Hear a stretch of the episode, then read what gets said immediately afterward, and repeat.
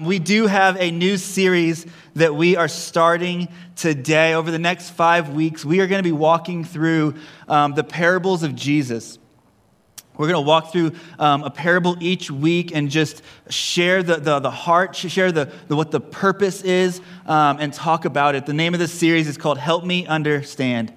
Help me understand. I think that that's what Jesus is actually trying to do with his parables. If you don't know what a parable is, it's a simply um, it's a story um, that God is uh, that Jesus was using in his time. He used parables a lot, and he, what he's doing is he's using a simple story to try to make a, a, a spiritual understanding about what is happening. It's a um, it's a yeah, that's it. it that's, I got it right. Don't question me. I'm just kidding. Um, but so that's what we're going to be doing the next few weeks is going through parables and just learning about what Jesus' message in those parables are. And so today we are starting with um, one of, if not the most popular, most well known parables of all time. Um, it goes beyond the church, and the, the name of it is, is the parable of the Good Samaritan.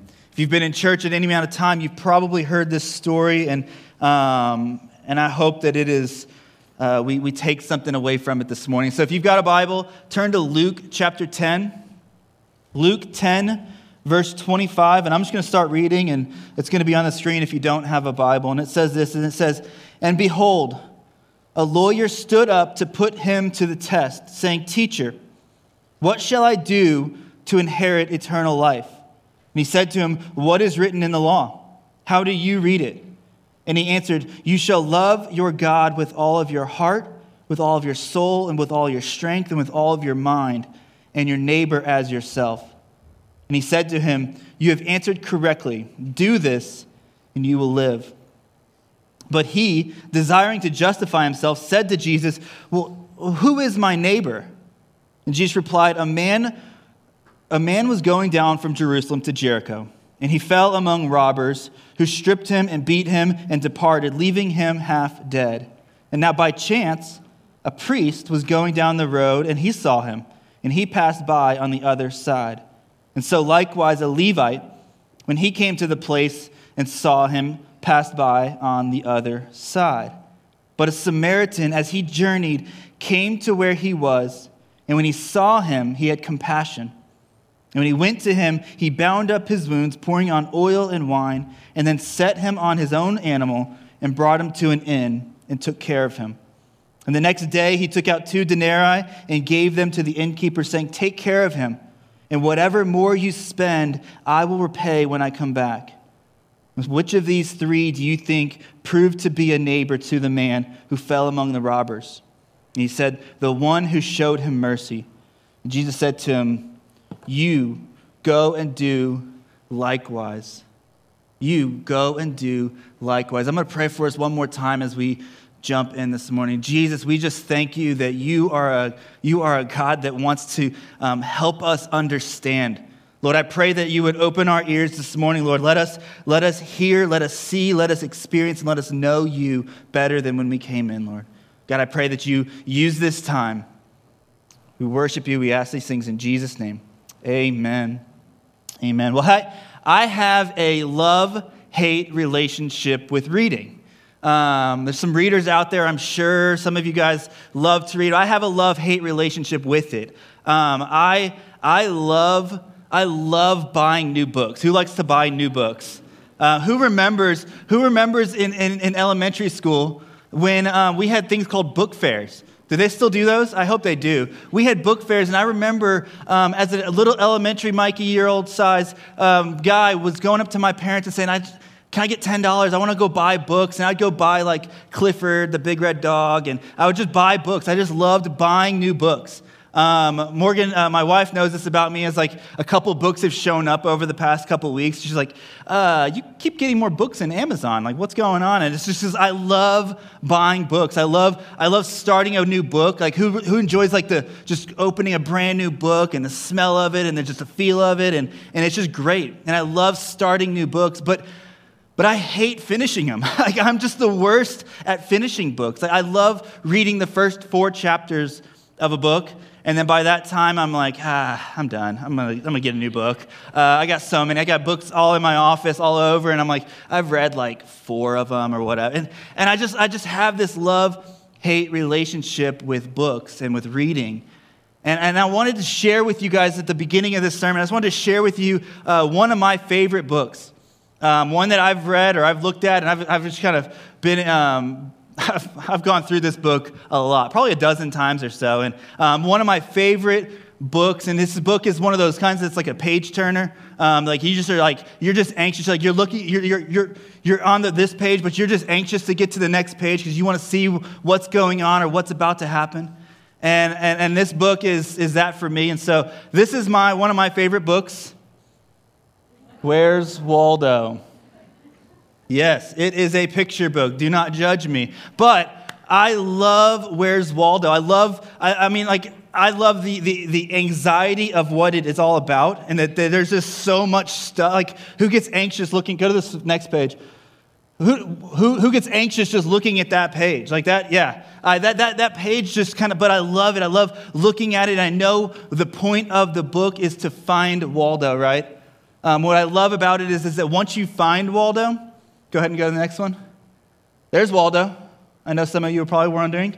There's Waldo. But once you find Waldo, you can never not see him again on that page, right? Who, who, who, knows that? Like, if you've ever looked at a Where's Waldo book, you know that once you find Waldo, you're like, okay, I found him. Fantastic.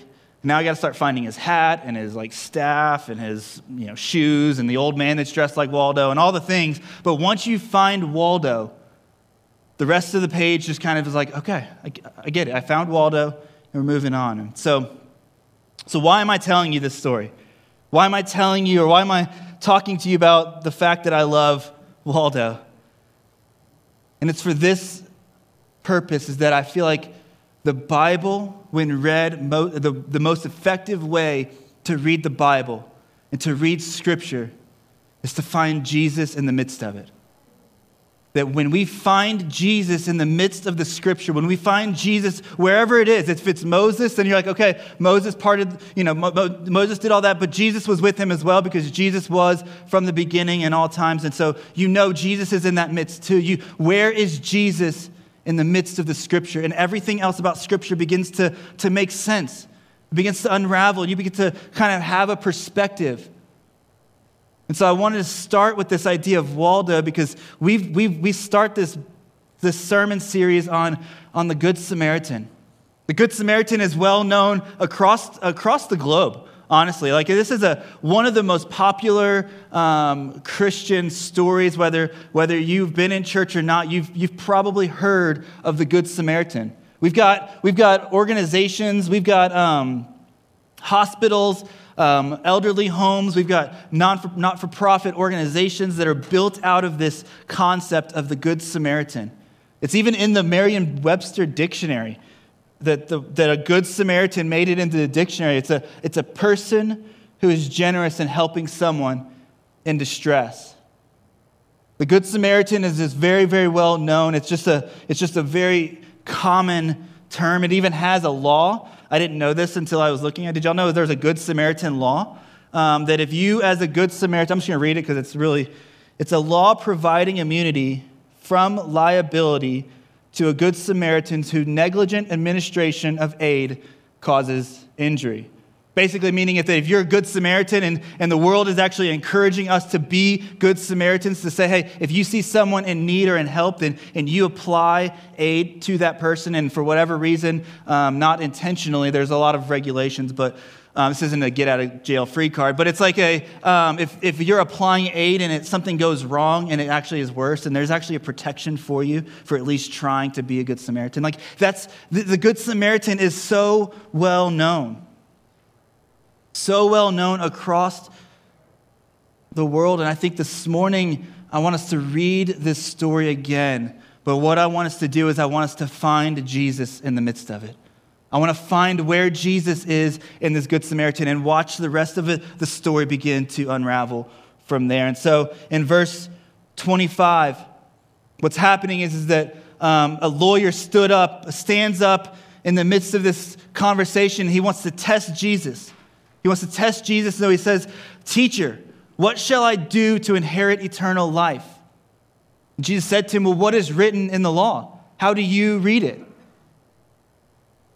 And the lawyer responds, the lawyer responds because the lawyer is, is he, he knows the law. He knows what the law is.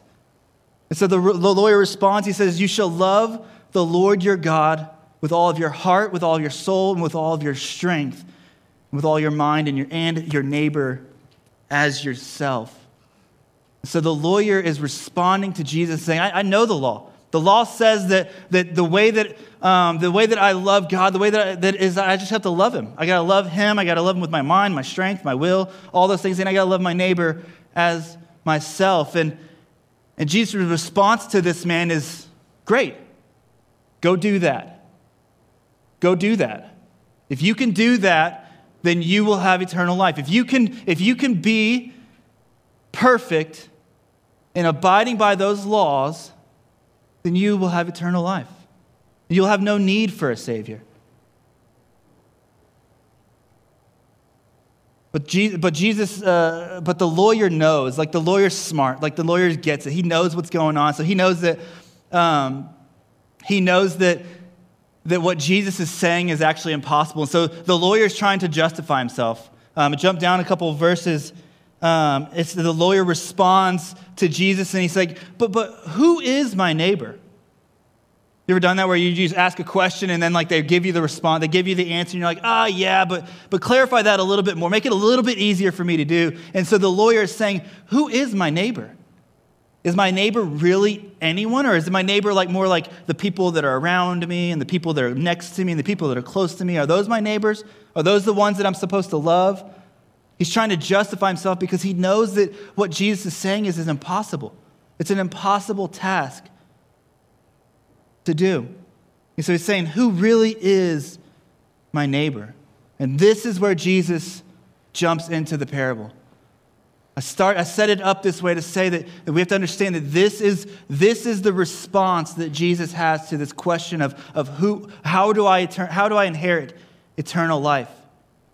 This is one of those questions that I think the, our world is asking. That they're asking, they're saying, hey, how do I make my life worthwhile? Whether they realize it or not, they're saying, how do I make, because what we believe is, is that for your life to be worthwhile, that it be living for something greater than us, which is Jesus. That when we, when we are in the, when we are in the relationship with Jesus and we are not living, we're, we're living for something greater. And so people are asking this question of what's the purpose of life? What's the, what's the meaning? What's the, and, and, and this man is asking, how do I, how do I inherit eternal life? How do I get the goal that everyone is after, which is eternal life? How do I get it? And this is when Jesus steps into the parable and he says, A man was going down from Jerusalem to Jericho and he fell among robbers who stripped him and beat him and departed, leaving him half dead. And now by chance a priest was going down the road, and when he saw him, he passed by on the other side. And so likewise a Levite, when he came to the place, he saw him and passed by on the other side. But a Samaritan, as he journeyed, he came to where the man was, and he had compassion. And he went to him and bound him up his wounds, pouring oil and wine. And then he set him on his animal. I love how Jesus sets this story because it's when we say lawyer, I want us to think that lawyer is not like a, a, family, a family lawyer or like this lawyer's job is to like be a defense attorney or a prosecuting attorney or anything like that. When they say lawyer in this time what they're referring to is he is he is the lawyer that justifies that the law is accurate that the law is in fact be- bigger and greater and, and more powerful than anything else. And so when jesus is setting up this story he, he, is, he isn't he's not skipping words. Like he says, the first person is the priest and then the Levite. And the lawyer hears these words, hears these titles, and he's immediately like, wait, those are my guys. Those are my guys. Those are the guys that, that I'm trying to defend. Those are my guys that I, my job is to defend that the law that they abide by, the law that they walk along is right and is accurate. And Jesus is saying they were the bad guys. in the story like they were the bad guys and but then there was this samaritan there was this samaritan that that came, and, and, and the Samaritan came and bandaged up this man and, and gave oil and wine. And, and, the, and, and the guy's like, the, the Samaritans are our enemies. The Samaritans are the, the Samaritans are, are the half-breeds. They're the ones that, that we don't even we don't even let come into our worship area. We don't, we don't want the Samaritans, and yet the Samaritan shows up and is the hero of the story. He's the one that's the hero of the story, and, and the lawyer is confused. So my feet, but my fear for us this morning is, is that we walk away this morning, we leave today, and the message we hear is, is I need to be a good Samaritan. I need to be go, I need to go and be a good Samaritan. I need to go and be a better Samaritan. I need to, I need to go and, and care and, and love and, and, and, and, and because I know that when I do that, that's what's gonna, that's what's gonna bring me to eternal life. Because that's what Jesus said. That's how he's explaining it to this guy. He's explaining to this guy, like, if you want to have eternal life, if you want to, basically, if you want to be in my family, if you want to be a Christian, then what you need to do is go be a good Samaritan. And that's how we read it sometimes. But, but here's what I want us to say. Here's what I want to say is that that's absolutely not true. Because we've got to find Waldo in the story. We've got to find Jesus in the story. And if, if Jesus is saying this is how you have eternal life, then it's not that we that Jesus isn't saying to this man, go be, go do better, go try better, go, go be nicer. Jesus is saying that no, this is actually an impossible task. This is an absolutely impossible task that I've given you. I've given you a task that you can't, you can't do. And this isn't, nor- this isn't um, abnormal for Jesus either. Remember in John 3, John 3, Jesus is sitting in front of Nicodemus. Nicodemus is um, a, a, high religious leader. He's a, he's a priest. He's, he, he, is, he is a religious leader, and he's sitting in front of Nicodemus, and Nicodemus says, How can I inherit the kingdom of God? And what is Jesus' response to him? You must be born again. You must be born again. Jesus takes two words that are just absolutely have never in the history of man have ever been put next to each other and he puts them next to each other and saying you've got to be born again he gave them an impossible task because jesus is saying you, you've got to understand that there's actually something deeper going on here there's something deeper, there's something bigger going on here. John 6, Jesus is preaching again in the synagogues. He's teaching, he's teaching the people how to have eternal life, how to have, how to, how to inherit the kingdom of God. And again, he says to this group, similar to this, he says, if you want to inherit the kingdom of God, then you must eat my flesh and drink my blood. And then he, and he takes off. And it's impossible for two reasons. One, I don't, we don't eat humans. Like, that's just not right. That's not, that, that's not the right one. And two is he left. Like, he actually ran. Is this like a game of cat and mouse? Like, do we come after you? Like, I mean, he didn't have any explanation about, like, oh, this is actually representation of the bread and the, the wine. Later on, I'll talk about it. But no, he just, he just puts it out there. Because Jesus is trying to say to us, hey, here's how you, and this is how you inherit eternal life, is you understand who the Good Samaritan is. If you understand who the Good Samaritan is, if you understand that, that the Good Samaritan was, was hated by his people, that came into a situation and he came into a situation that he was actually absolutely innocent of. There was no blemish on him when he came into the situation. He's not the one that beat this man. He's not the one that caused any harm to this man. He showed up. He got down from his high place he picked up this man, healed him, and put him in the place that the man, that the Good Samaritan was originally in. Who does this sound like? This sounds like Jesus. This is Jesus. Jesus is actually the Good Samaritan.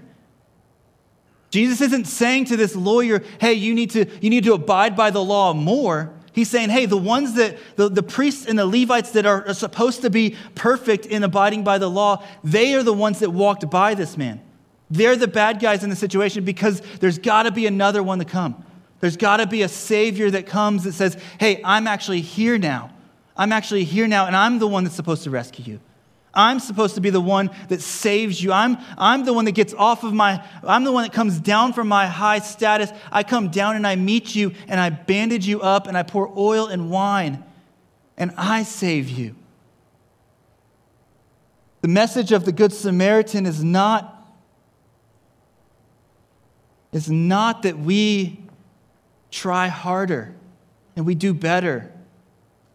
I believe there's someone in here, I believe there's people in here this morning that, that think that, man, I can't come into the church, I can't come into the worship place because I feel like I'm all, I'm a mess. I feel like I'm broken. I feel like I'm hurt. I feel like I'm half dead. I feel like I, I need to get my stuff together before I come into this place. And, and the message this morning is, is no, Jesus is actually coming for you. You're here now because Jesus is actually coming for you. He wants you in this place because he's saying, I'm, I'm the good Samaritan. I'm the one that, that I'm the one that's getting off of my horse so that I can, I can meet you and I can heal you and I can, I can bandage you up. I can put you in the place that you don't belong. That's my story. That's the gospel. That's, that is the gospel that we believe as a, as a church that, that Jesus is that Savior. That the gospel is that Jesus came and saved us and rescued us. We were the man that was beaten and half dead. We were the man that was beaten and half dead, that, that maybe we were alive on the outside, but we were dead on the inside.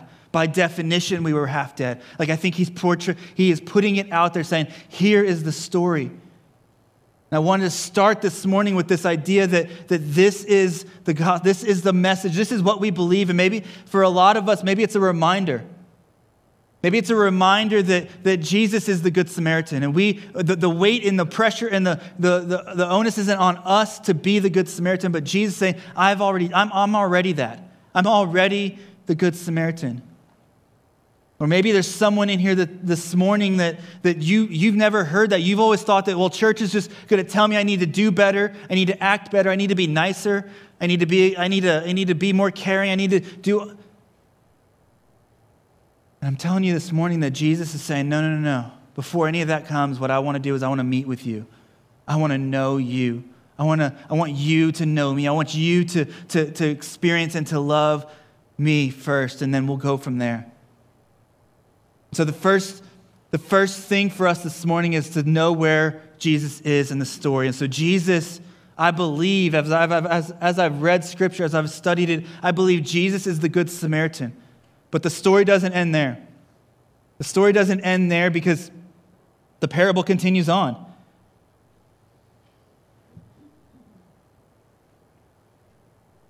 Because there's more to the story. And if we go to Luke, um, Luke 10, verse 23, there's more to the story. There's more going on in the story than we think. And so, we, we, as I've read it, maybe, maybe y'all are like me. Every, every time I read it, I've read like it's the lawyer and Jesus, and they're just chatting, and they're talking, and they're hanging out, and they're talking. Like, the lawyer's like, hey, I need to. But in Luke 10, verse 23, it says this it says, And then Jesus, turning to the disciples, he said privately, Blessed are the eyes that see what you see. If you don't know what's going on in this story, in Luke 10, what's happening is, is that Jesus has just sent out the 72 disciples. He's like appointed these disciples to saying, Hey, I'm going to appoint you two by two. What you're going to do is you're going to take my message and you're going to go and you're going to share the gospel. You're going to heal people. You're going to cast out demons. You're going to do all. And so all of chapter 10 is, is him sending these 72 out, and then the 72 come back, and then they're back. And in verse 23, he says, Then turning to the disciples who just got back, he said, Blessed are the eyes that, that you see what you see. For I tell you that many prophets and kings desired to see what you see and did not see it, and hear what you hear and did not hear it. And behold, in the midst of the secret, the lawyer stands up and says, how do I inherit eternal life? So here's the picture is that you got a lawyer and you got the 72 others. So this isn't a this isn't a closed caption kind of a conversation. This is Jesus talking to the lawyer, but I believe that the other disciples are already there. So for some of us this morning, we might find ourselves as the lawyer saying, "Hey, how do I receive Jesus? How you receive Jesus this morning is simple. Is you believe that Jesus has saved you. You believe that Jesus has come down and rescued you. You believe that there is no other way to the, to the Father. There's no other way to heaven except through Jesus. That we believe that if you believe that and you pray that and you accept that, then you are saved. And then the rest, there's some of us that are like, okay, I got that. That's me. I, I'm, I'm there with you. Well, guess what? The story doesn't end there. There's more to the story because I believe he's saying, Okay, 72, there's also a place for you. In the next line, verse 34 and verse 35, he says, the, the Samaritan went to him, bound him up, his wounds, pouring on oil and wine, and then set him on his own animal, and brought him to an inn and took care of him there. Why would Jesus, why would Jesus continue this story? That was the question I kept asking. Is like the, the, the message is there. The gospel is clear. Like it could we could have stopped it right there and it was clear. That he's saying, hey, lawyer, this is how you inherit eternal life. This is, this is it. Is that there's a good Samaritan, there's a hero, there's a rescuer, there's a savior coming, and he's going to save you. He's going to do it. But he continues on, he says, but then he put him on the animal and took him to an inn. And I'm wondering if, if maybe, maybe Jesus is actually setting up that, hey, disciples, we're new into this. We're new into this, this ministry. We're new into this ministry. And I don't know if I've told y'all yet or not, but I'm leaving. I'm going somewhere and I'm, and I'm, gonna, I'm not going to be here for a little while. And so, what I'm going to do is I'm going to set this story so that there's a place that when I save people, when I rescue people, when I pull them out of their brokenness, there's a place that I can bring them and I can give them over to called the inn. I believe that the inn is actually the church. And the church is the inn. And he's saying, hey, the, the, the, church doesn't save people. Jesus saves people. That's, that, we want to be clear about that, that there's nothing other than Jesus that saves people. But we as the church have a role in this as well. That Jesus is saying there's more to the story that yes, you will be saved, but then there, I'm also going to put you on my animal and I'm going to bring you somewhere in the meantime. I'm going to bring you somewhere in the meantime, and they're going to they're going to accept you and they're going to care for you and they're going to take care of you. And so, three observations for us as the church. And know that we, as the, when I say the church, I don't mean this building. I don't mean that it's just the, the, the staff or the pastors. I mean, uh, it's us. That we are the church. You are, if you, if you claim Jesus as your Savior, then guess what? You are now the church. You are now the inn. You are now on the hook for what is to come next. And so, three observations Three observations that, that the inn that we can do. That we, what, what can we do? There's three observations. The first one is this be near the broken. Be near the broken. I don't know if you're aware, but the road, um, the road that Jesus alludes to, the Jerusalem to Jericho and Jericho to Jerusalem, that's a real road in this time. That's a real road that was very, very well known to the hearers of this story. They're very, very well known. He's not, he's not just picking out like some, he, that's a very well known road that people would travel. And, and, and, and the name of the road was actually the way of the blood or the way of blood because it was so dangerous, because it was, it was known, it was, it was just historically known for being a dangerous road that, that as travelers would go on, businessmen would go on, as, as people would wander down, they would get jumped, they would get beat up, they would get abused, they would get robbed, they'd be left for half dead. Like that's the story that, that is very, very, they would be like, oh, okay, that makes sense. Yeah, yeah, yeah, that makes sense. And the inns, the inns aren't made up either. The inns that were very, it's a very real thing that, that these inns were actually stationed along the roads, not just this one, but all over this, this time period. There were these small little inns. And their whole purpose was is to give a respite for people as they were traveling. And so Jesus is setting us up with very, very well known things. This isn't just um, made up. He's saying there's a, there are real things called the inn and there's this road is real. And so they're like, okay, okay, cool. I, get, I, hear, I hear you. And it continues on. And, and so we, as the church, we are to be near the broken. Our job, our mission, our mandate is that we are, we are near the broken. What I love about this inn is that this isn't like the Holiday Inn. This isn't the resorts that are in the middle of town that, that are just there, but this, these are little bitty, uh, more like Airbnbs all over the city saying, hey, we're here, we're welcoming, we want you, we, we are here because we want to be close to you. The broken do not want to come find the church. The church goes and finds the broken, right? The church goes out and we are near the broken, the brokenhearted, the broken spiritually, the broken emotionally, the broken uh, physically. We want to be near the broken. Our job, our mandate is to be near people. So often we, we, we, we, we find we, we just can get into a rhythm of, of just kind of being at church. And then when, I, when we leave church, we're just like, all right, I'm going to go to work now. No, no, we are the church. We, when we go to work, we're the church still. I love the great theologian Ariel from The Little Mermaid. She sang, um, I want to be where the people are, right? You ever heard that? Yeah. I know my Disney. I've actually not seen the whole movie, but um, she sings this. She's underwater, she's hiding, she's perfect, she's living in this underwater kingdom, right? Yeah. Um, but she wants to be where people are. That's our, that's our heart, that's our mandate, is we want to be, we came to Asheville, North Carolina to be close to the broken. Because this city and these people and this, this world needs the church. And so when we walk out of this building, we actually then become the church. When you walk out of this building, you become the church. We are going to be near the broken. Next is be able to care. Be able to care. The next day, he took out two denarii and gave it to the innkeeper and said, Take care of him, and whatever more you spend, I will repay. Whatever more you spend, I will repay.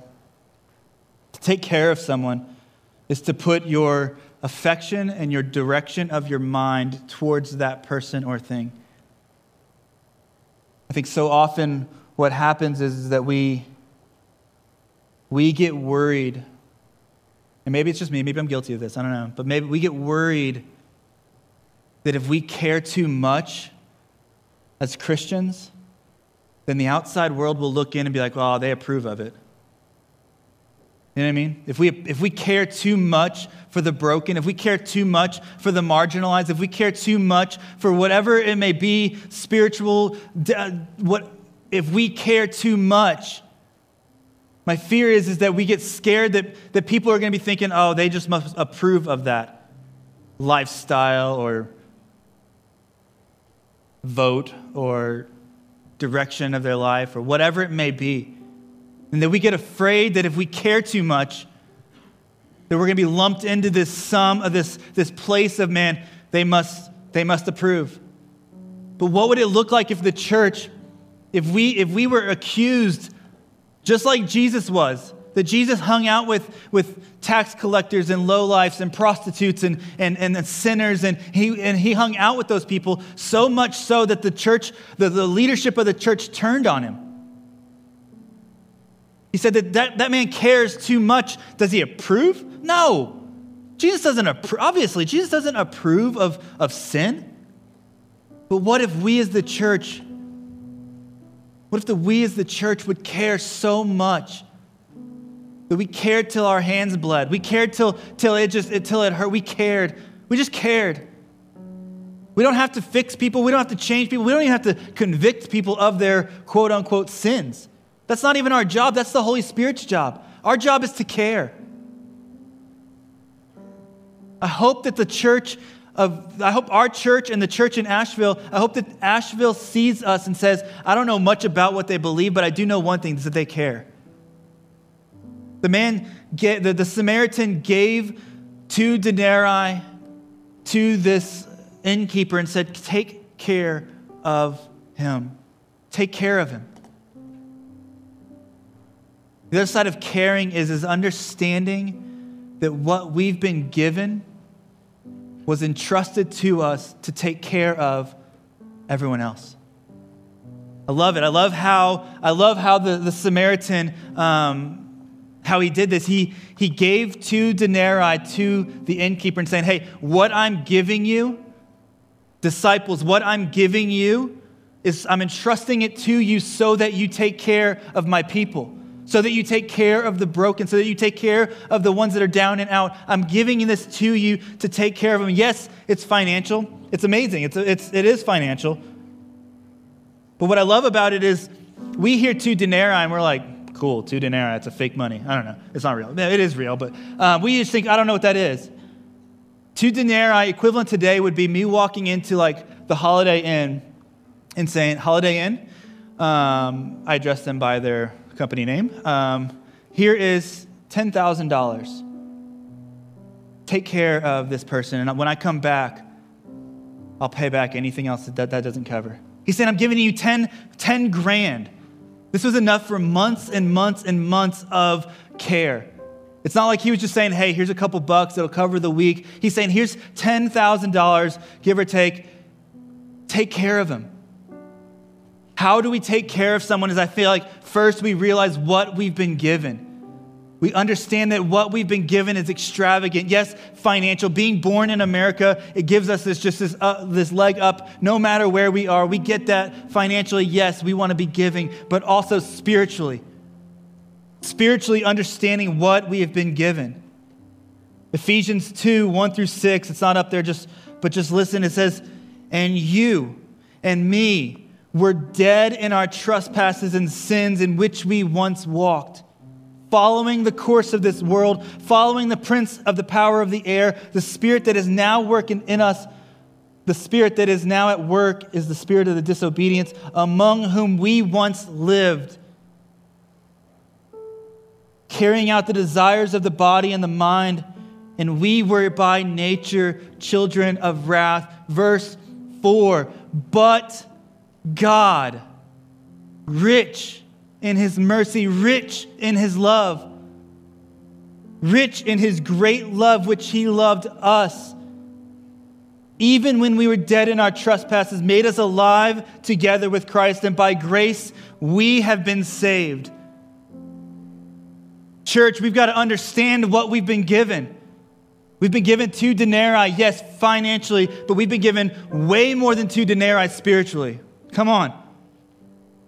If you're a Christian in here this morning, then you know that, that where you were is you were broken, beat, and left for half dead. You were left for dead until Jesus, the Good Samaritan, showed up and said, Hey, get up, get up. I want you, I want you with me. But more than that, I'm going to put you on my animal so that you're in my place, and I'm going to take your place. And if we care for people, then we care that what we have, people are desperate for. People are desperate for, for knowing that there is a Savior, that there is a God, that there is a, a good Samaritan out there that is saying, Hey, I want to heal you. I want to love you. I want to care for you. That's how he's rea- that's how he has responded, and that's how he's interacted with me. And so if I'm aware of what I have, then I can care lavishly for everyone else. Let's care for people. We be near the broken. We be able to care. And lastly, is we be hope dealers. Hope dealers. Verse 35, it says, Take care of him, and whatever more you spend, I will repay when I come back. Jesus is coming back. Jesus is coming back. And so we are now to be left to be hope dealers. How do we, ha- how do we be hope dealers unless we have hope? What is our hope? Our hope is, is that Jesus is coming back. That Jesus is going to be coming back and he's going to be coming and rescuing and, and pulling us up. But, but hear me in my closing.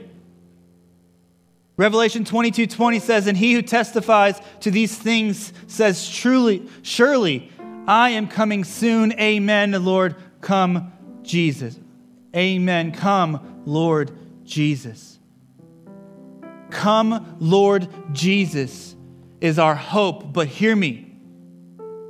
Come, Lord Jesus is not a license to have escape mentality.